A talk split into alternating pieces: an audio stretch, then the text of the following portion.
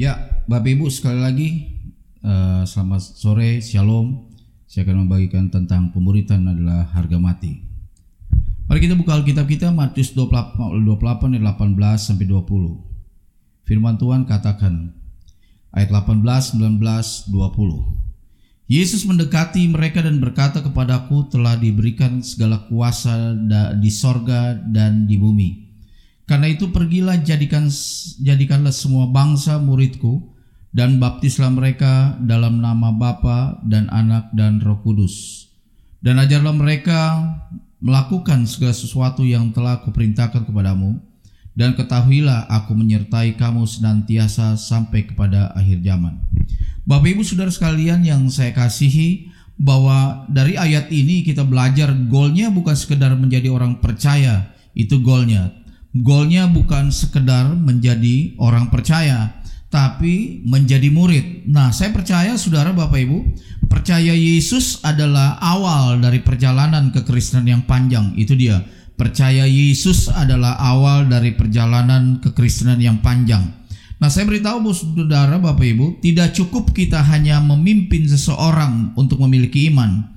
Karena Scott Morton bilang begini, Bayi-bayi di dalam Kristus yang masih baru ini memerlukan bantuan untuk bertumbuh secara rohani. Sebagai bayi, manusia memerlukan pertolongan untuk bertumbuh secara fisik. Nah buat saya di ayat Matius 28, 19, 20 ini berkata bahwa penginjilan adalah seperti melahirkan seorang anak. Sedangkan pemuritan adalah seperti membesarkan dan mendidiknya. Nah saya ulang sekali lagi. Penginjilan adalah seperti melahirkan seorang anak dan saya beritahu saudara, sedangkan pemuritan adalah seperti membesarkan dan mendidiknya. Nah, saya beritahu saudara sekali lagi, kadang-kadang ini kelemahan kita bahwa saudara dan saya dipanggil untuk memuridkan orang lain. Nah, saya beritahu saudara sekali lagi, nah saudara dan saya jangan hanya puas menyentuh banyak orang, tetapi masuki babak komitmen untuk memuridkan pribadi tersebut secara konsisten. Nah artinya saya beritahu bahwa saudara jangan hanya puas menyentuh banyak orang. Masukilah babak komitmen untuk memuridkan pribadi tersebut secara konsisten. Nah saudara dan saya harusnya konsisten pada orang-orang yang kita mau jangkau. Itu dia Bapak Ibu.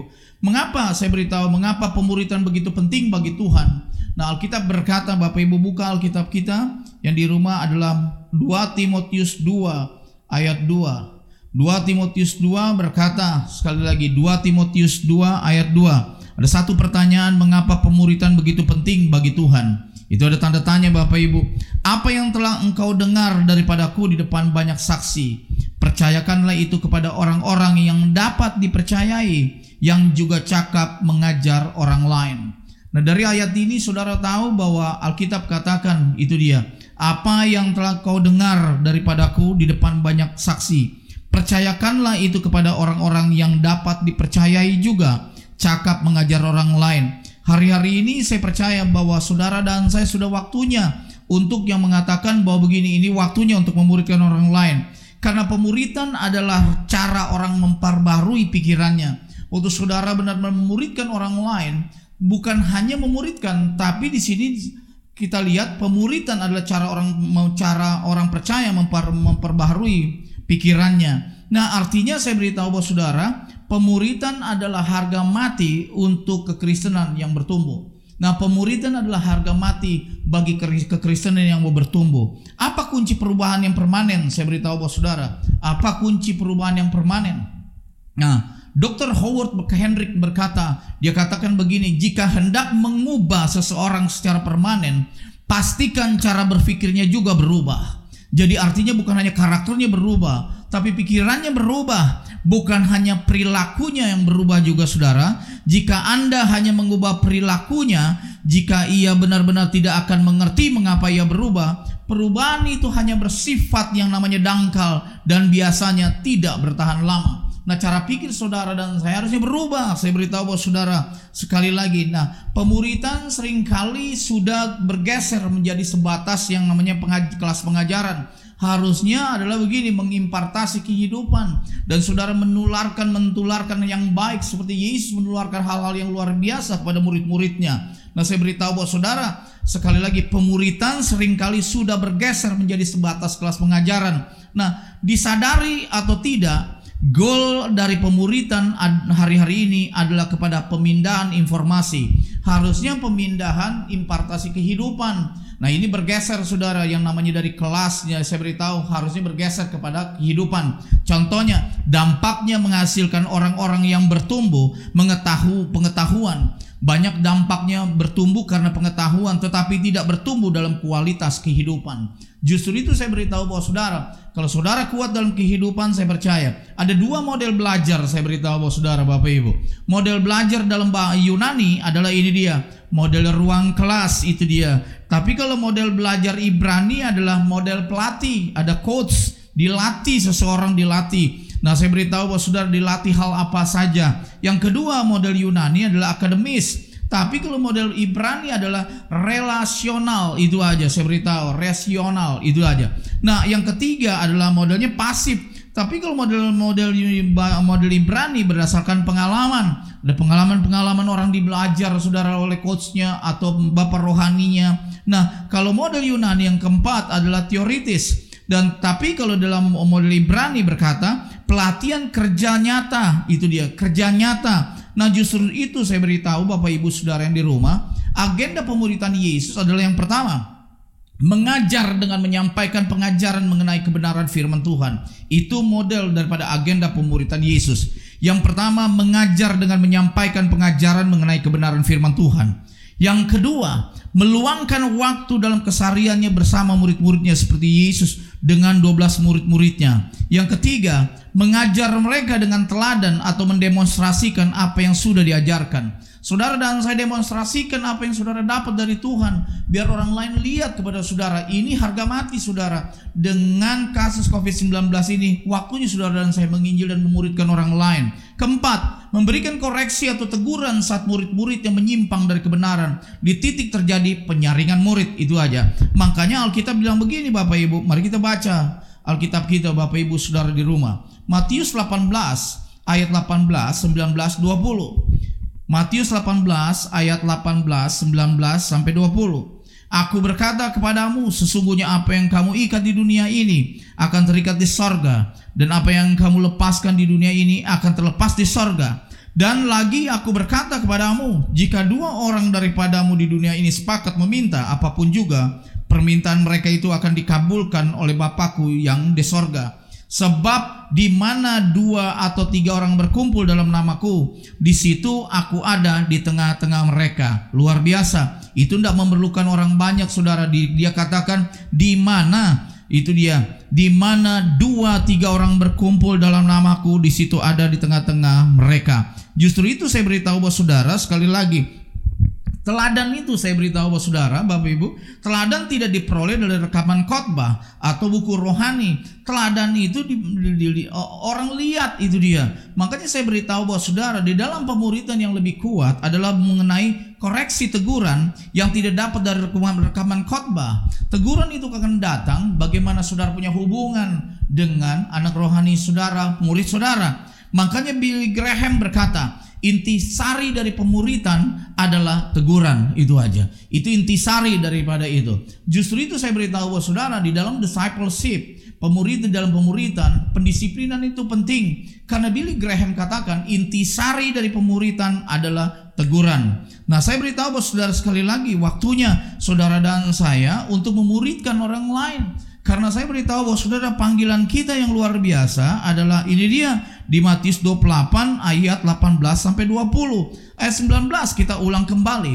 Matius 28 18 ayat 18, 19 dan 20. Ke ayat 19-nya saya baca. Karena itu pergilah jadikanlah semua bangsa muridku. Murid Bapak Ibu bukan jemaat. Murid. Nah, dari sini kita bisa melihat dari ayat ini, goalnya bukan sekedar menjadi orang percaya, tapi murid. Makanya saya beritahu buat saudara, percaya Yesus adalah awal dari perjalanan kekristenan yang panjang. Jadi saya ulang kembali, percaya Yesus adalah awal dari perjalanan kekristenan yang panjang. Itu awalnya baru awal Bapak Ibu. Justru itu saudara dan saya harusnya saudara dan saya memuridkan orang lain. Ini waktunya. Gereja Tuhan harusnya udah waktunya memuridkan orang lain.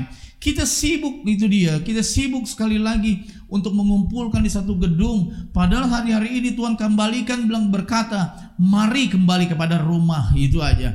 Kembali di rumah-rumah saudara untuk dibikin ibadah. Karena dua tiga orang berkumpul di rumah, Tuhan hadir juga. Kita selalu berpikir bahwa hanya di gedung yang Tuhan hadir. Yesus bisa hadir di bisnis kita. Yesus bisa hadir di kantor, Yesus bisa hadir di kampus kita, Yesus bisa hadir di sekolah-sekolah anak kita. Justru itu saya beritahu bahwa saudara pada sore hari ini George Barna punya uh, berkata, Barna uh, mensurvei sekali lagi bahwa dia katakan begini bahwa tujuan hidup orang-orang sehari-hari ini berpikir selalu adalah hasilnya adalah sungguh mengejutkan tidak satu pun dari sepuluh orang Kristen termasuk gembala sidang dan pemimpin gereja lainnya mengatakan bahwa tujuan hidup mereka adalah untuk menjadi pengikut Kristus yang menghasilkan murid.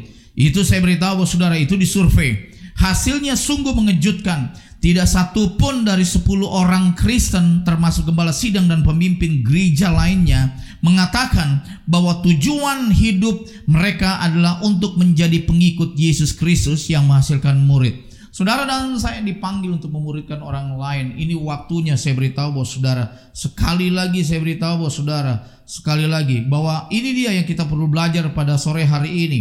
Saya beritahu bahwa saudara menginjil adalah Nah, kalau saudara menginjil seperti menolak untuk memuridkan adalah seperti seorang ibu yang mau melahirkan tetapi menolak untuk apa saudara? Merawat sang bayi. Itu dia. Justru itu saya beritahu bahwa saudara, mari rawat jiwa-jiwa saudara, muridkan orang lain saudara. Ini waktunya. Tuhan mempercepat kedatangannya. Justru itu saya beritahu bahwa saudara, mari kita baca Matius Matius 24 ayat Matius 24 ayat 14. Firman Tuhan katakan begini Bapak Ibu, sekali lagi. Dan Injil kerajaan ini akan diberitakan di seluruh dunia menjadi kesaksian bagi semua bangsa. Sesudah itu barulah tiba kesudahannya. Bapak Ibu sekali lagi kalau saya membaca dengan uh, terjemahan firman Allah yang hidup adalah ini dia. Sekali lagi. Dan berita kesukaan mengenai kerajaan Allah akan disiarkan ke seluruh dunia. Sehingga segala bangsa akan mendengarnya. Barulah zaman akan berakhir.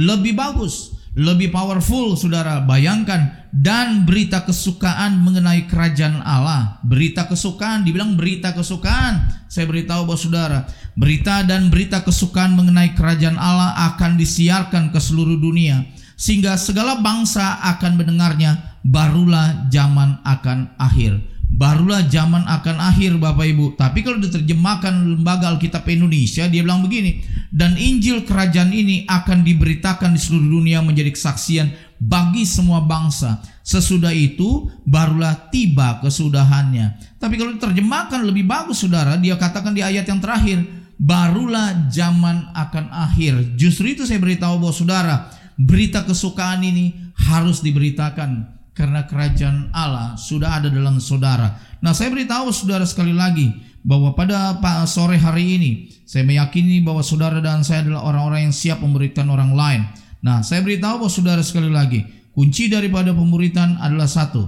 Saya beritahu bahwa saudara kunci dari pemuritan saat ini ada di Lukas 9 ayat 53 ayat 55. Lukas 9 ayat 53 sampai 55. Kalau Bapak Ibu ada Alkitab, mari saudara bisa baca sama-sama di rumah. Ini dia. Tetapi orang-orang Samaria itu tidak mau menerima dia karena perjalanannya menuju Yerusalem. Lukas 9 ayat 53 sampai 55. Ayat 54, ketika dua muridnya yaitu Yakobus dan Yohanes melihat hal itu, mereka berkata, "Tuhan, apakah Engkau mau supaya kami menyuruh api turun dari langit untuk memidasakan mereka?" Ayat 55, akan tetapi ia berpaling dan menegur mereka. Bayangkan saudara Yesus menegur mereka dan berpaling. Saudara tahu dari ayat ini kita belajar saudara apa yang Tuhan kerjakan dari ayat ini. Saudara lihat bahwa berulang kali Yesus harus memberi koreksi teguran murid-muridnya saat mereka menyimpang dari kebenaran. Saya ulang, berulang kali di sini Yesus harus memberi koreksi teguran murid-muridnya saat mereka menyimpang dari kebenaran. Saudara lihat di sini bayangkan luar biasa dia menegur dari ayat Ayat 54, ketika dua muridnya yaitu Yakobus dan Yohanes melihat hal itu, mereka berkata, Tuhan, apakah engkau mau supaya kami menyuruh api turun dari langit untuk membinasakan mereka? Akan tetapi ia berpaling dan menegur mereka. Justru itu saya beritahu saudara sekali lagi, inti sari daripada pemuritan adalah teguran. Mari Bapak Ibu silakan kalau Bapak Ibu benar-benar hari-hari ini Bapak Ibu yang merasa membalas sidang, mari Bapak Ibu memuridkan orang lain. Tahu usah banyak-banyak, dua tiga orang saja itu sudah itu dia. Dan saya percaya bahwa gereja Tuhan sedang masuk di dalam fase yang namanya memuridkan orang lain. Saya yakin dengan COVID-19 ini ada perubahan-perubahan yang luar biasa Tuhan sedang hadir di rumah-rumah saudara. Tuhan sedang hadir di setiap tempat-tempat yang saudara sedang layani itu dia. Dan percayalah bahwa hari-hari ini banyak murid-murid yang akan terima Yesus yang luar biasa. Orangnya adalah saudara.